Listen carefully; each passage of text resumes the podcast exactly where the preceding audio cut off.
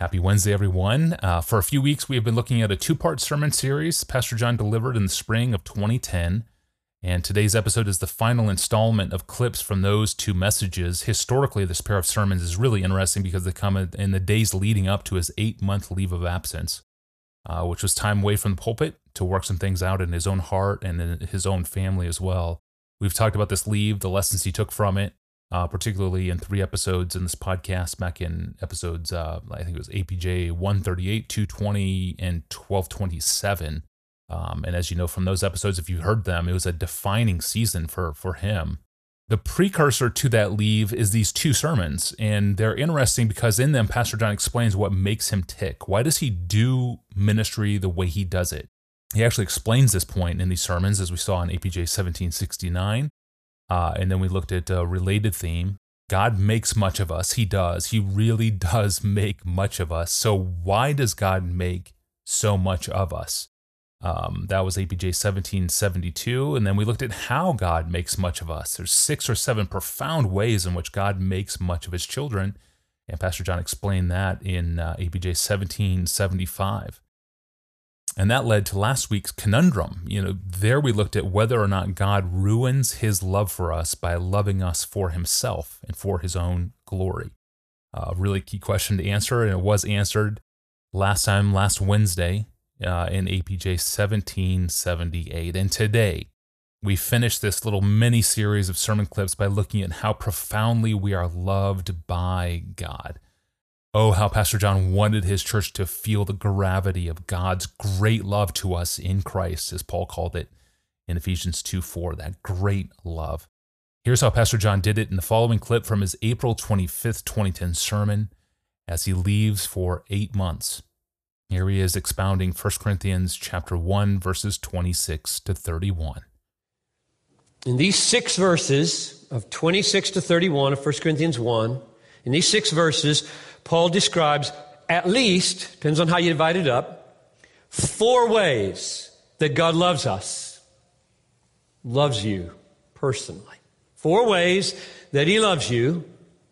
And by you, let's get this clear now. By you, I don't mean everybody. God doesn't love everybody in the same way.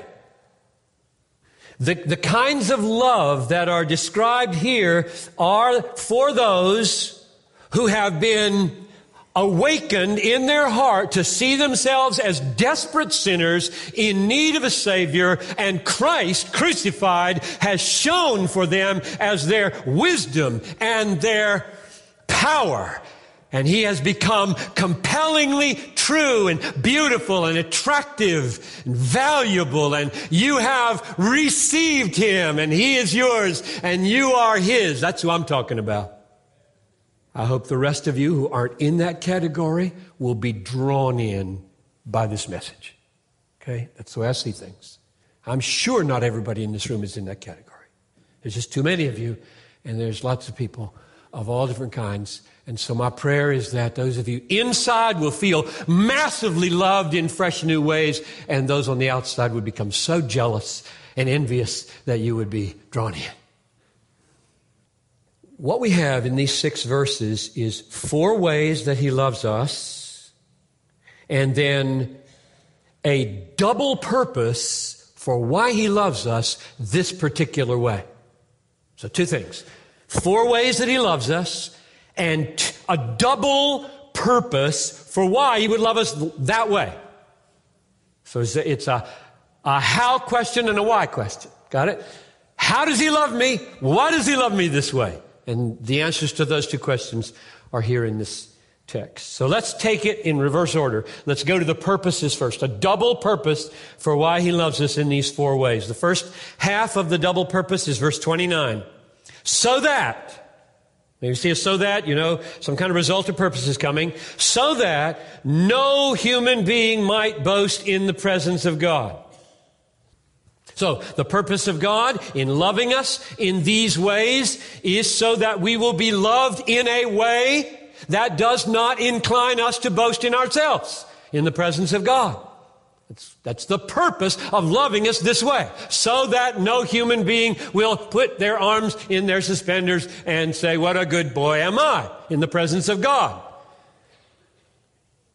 He loves us so much, He will not let us ruin the glorious experience of being loved by turning God's love into a reason to boast in ourselves. He loves you too much. He will not let you ruin the, the experience of being loved by God. He won't let you ruin it by converting it in, in our fallen way into a, an experience of boasting in the presence of God in ourselves. He loves you too much. He will not let that happen to you.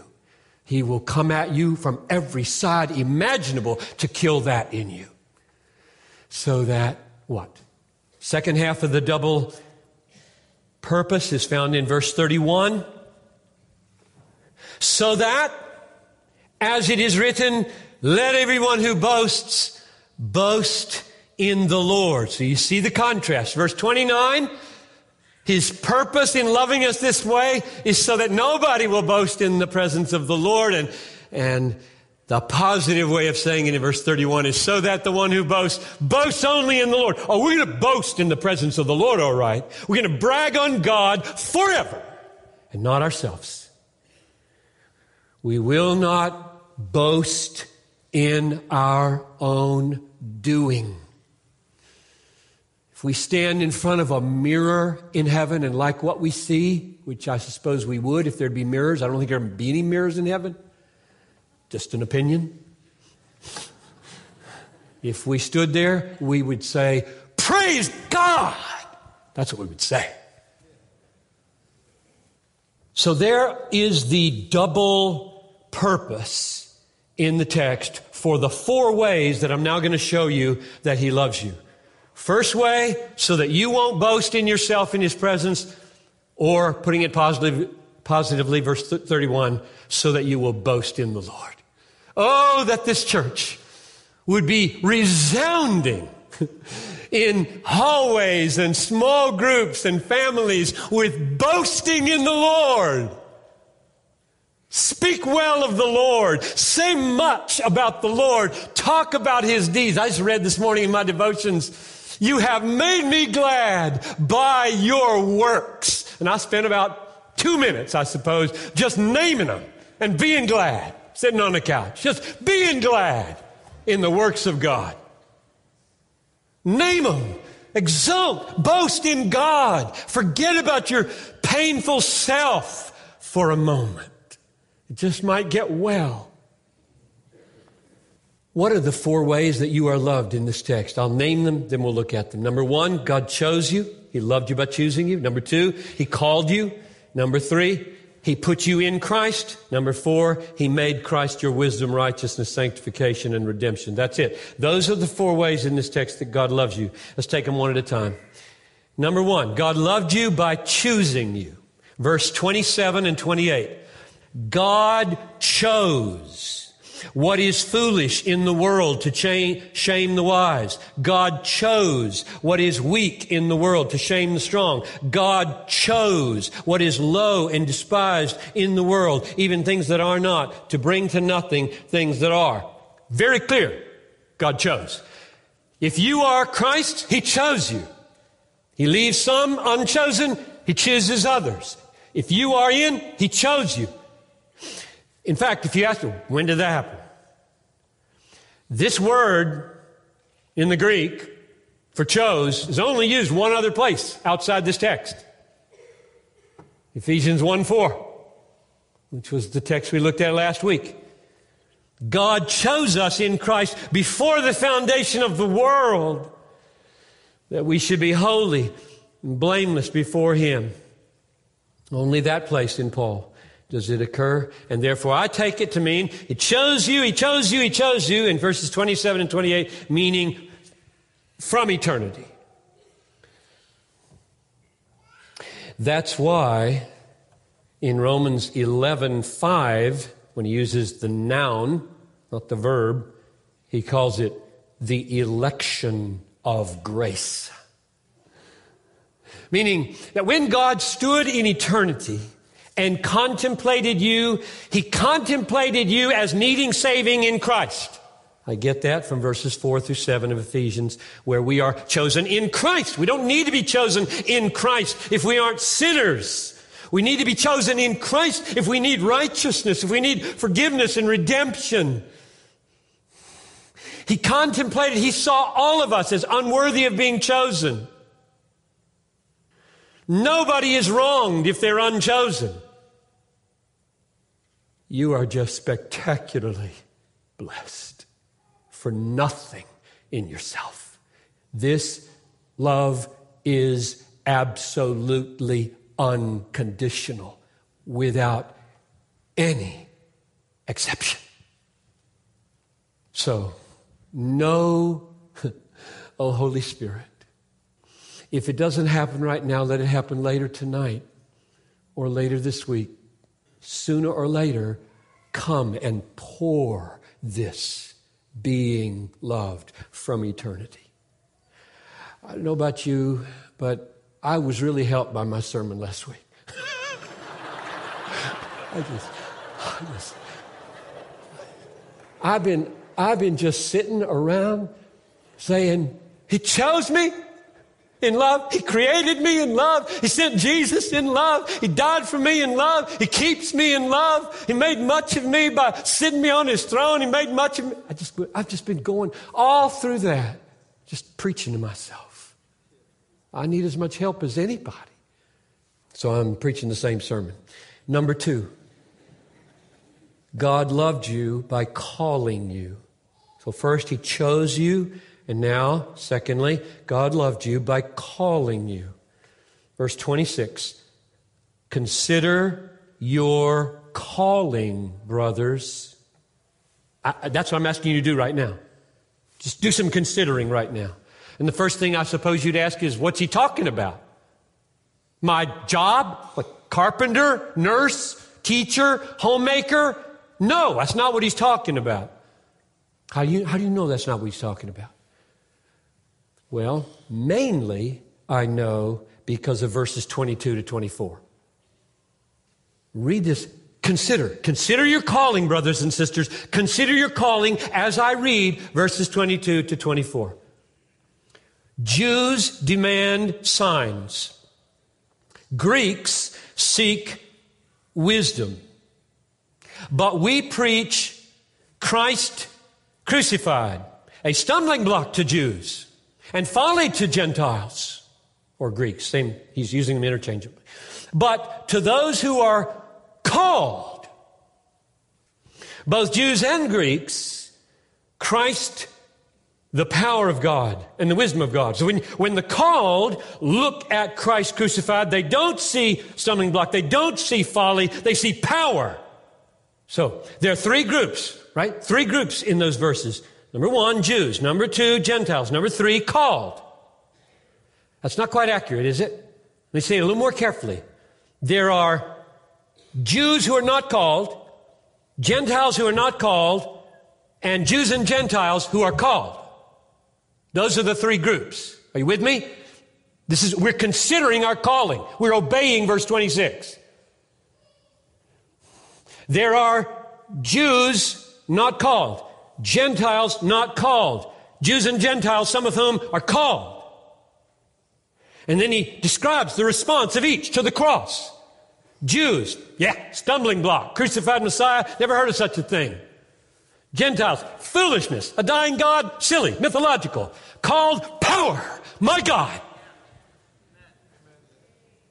What kind of call is that? I'll tell you what kind of call it is. It's the kind of call that creates what it commands. The call gives light. The call creates sight. The call raises the dead. Lazarus, come forth. He didn't decide to. The call raised him from the dead. Let me give you a, an analogy that could be misleading. It helps me. just to get your handle on it, because lots of you have never been taught about the call of God. The mighty, effectual, irresistible, powerful, saving, wakening, life-giving call of God that saved you. You've never been taught about this. So you need a little analogy to help you.